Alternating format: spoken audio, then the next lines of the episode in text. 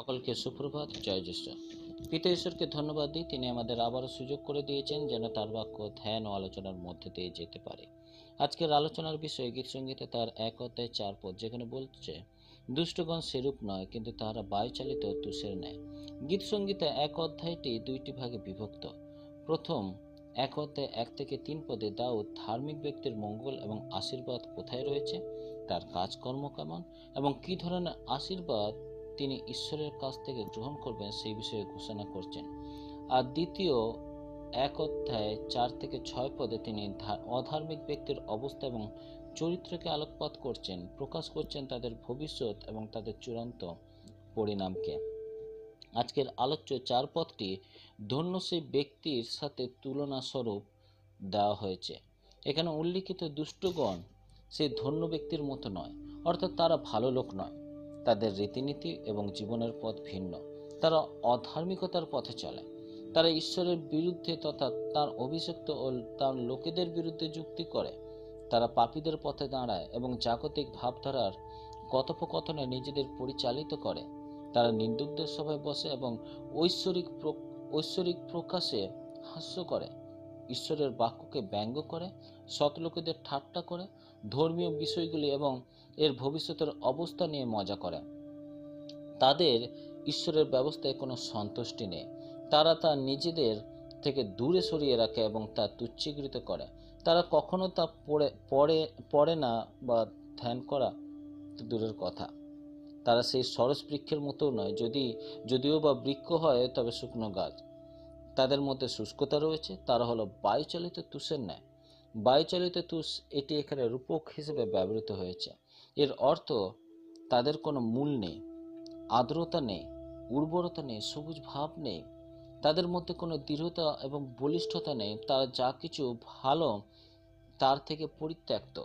ঈশ্বর এবং খ্রিস্টের জ্ঞান ছাড়া তারা অসার ও শূন্য। তারা তুষের মতো হালকা, কল্পনায় অসার নীতিবোধে কোনো ওজন নেই, কোনো কাজে উপকারী নয়। কথাবার্তায় শূন্য গর্ব, তাদের সমস্ত পথে অস্থিতিশীল। যে কোনো সমস্যায় তাদের জীবন অস্থির হয়ে ওঠে। তাদের জীবনে কোনো শান্তি নেই। তারা তাদের নিজ লালসার দ্বারা বাহিত হয় ও শয়তানের প্রত্যেকটি প্রলোভনে পড়ে। তারা ঈশ্বরের ভয়ঙ্কর ঝড়ের মতো মহাবিচারের মুখে তুষের মতো উড়ে যাবে। যেভাবে ইয়োব একুশ অধ্যায় সাতাশের খ পদ বলে, সেই দুর্জনদের বসতির তাম্বু কোথায়? প্রকৃতই তাদের কোনো জায়গা নেই।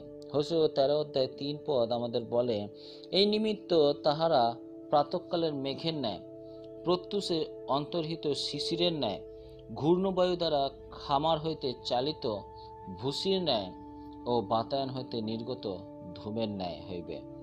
জিসায়ও সতেরো অধ্যায় তেরো পদ বলে, লোকবৃন্দ প্রবল বন্যার ন্যায় গর্জন করিবে, কিন্তু তিনি তাহাদেরকে ধমক দেবেন, তাই তাহারা দূরে পলায়ন করিবে। এবং বায়ুর সম্মুখে পর্বতস্থ ভূষির ন্যায় কিংবা ঝড়ের সম্মুখে ঘূর্ণায়মান ধূলিরাশির ন্যায় তাড়িত হইবে। এই পথটির মধ্যে দিয়ে, এই পথগুলির মধ্যে দিয়ে আমরা দুষ্টদের পরিমাণ দেখতে পাই এবং নিজেদের মূল্যায়ন করার সুযোগ পাই। ঈশ্বর আমাদের সকলকে আশীর্বাদ করুন। আসুন আমরা প্রার্থনা করি। হে মঙ্গলময় পিতা ঈশ্বর, প্রভু তোমার মহানামের ধন্যবাদ দিই। আরেকটি বার তুমি সুন্দর সুযোগ করে দিলে, তোমার বাক্যকে ধ্যান করার। প্রভু, আমাদের একটু চিন্তা করতে শেখাও প্রভু। যে দুষ্টগণ কী রূপে চলে, তারা কী রূপে তাদের জীবন অতিবাহিত করে? প্রভু, তোমাকে ধন্যবাদ দিই যেন আমাদের জীবন সে প্রকার না হোক। কিন্তু আমরা যেন প্রত্যেকটি মুহূর্তে তোমার পথকে অনুসরণ করতে পারি। তোমার পথে চলতে পারে, তুমি আমাদের সে রূপে আশীর্বাদ করো। তোমার নাম করো ভোগ।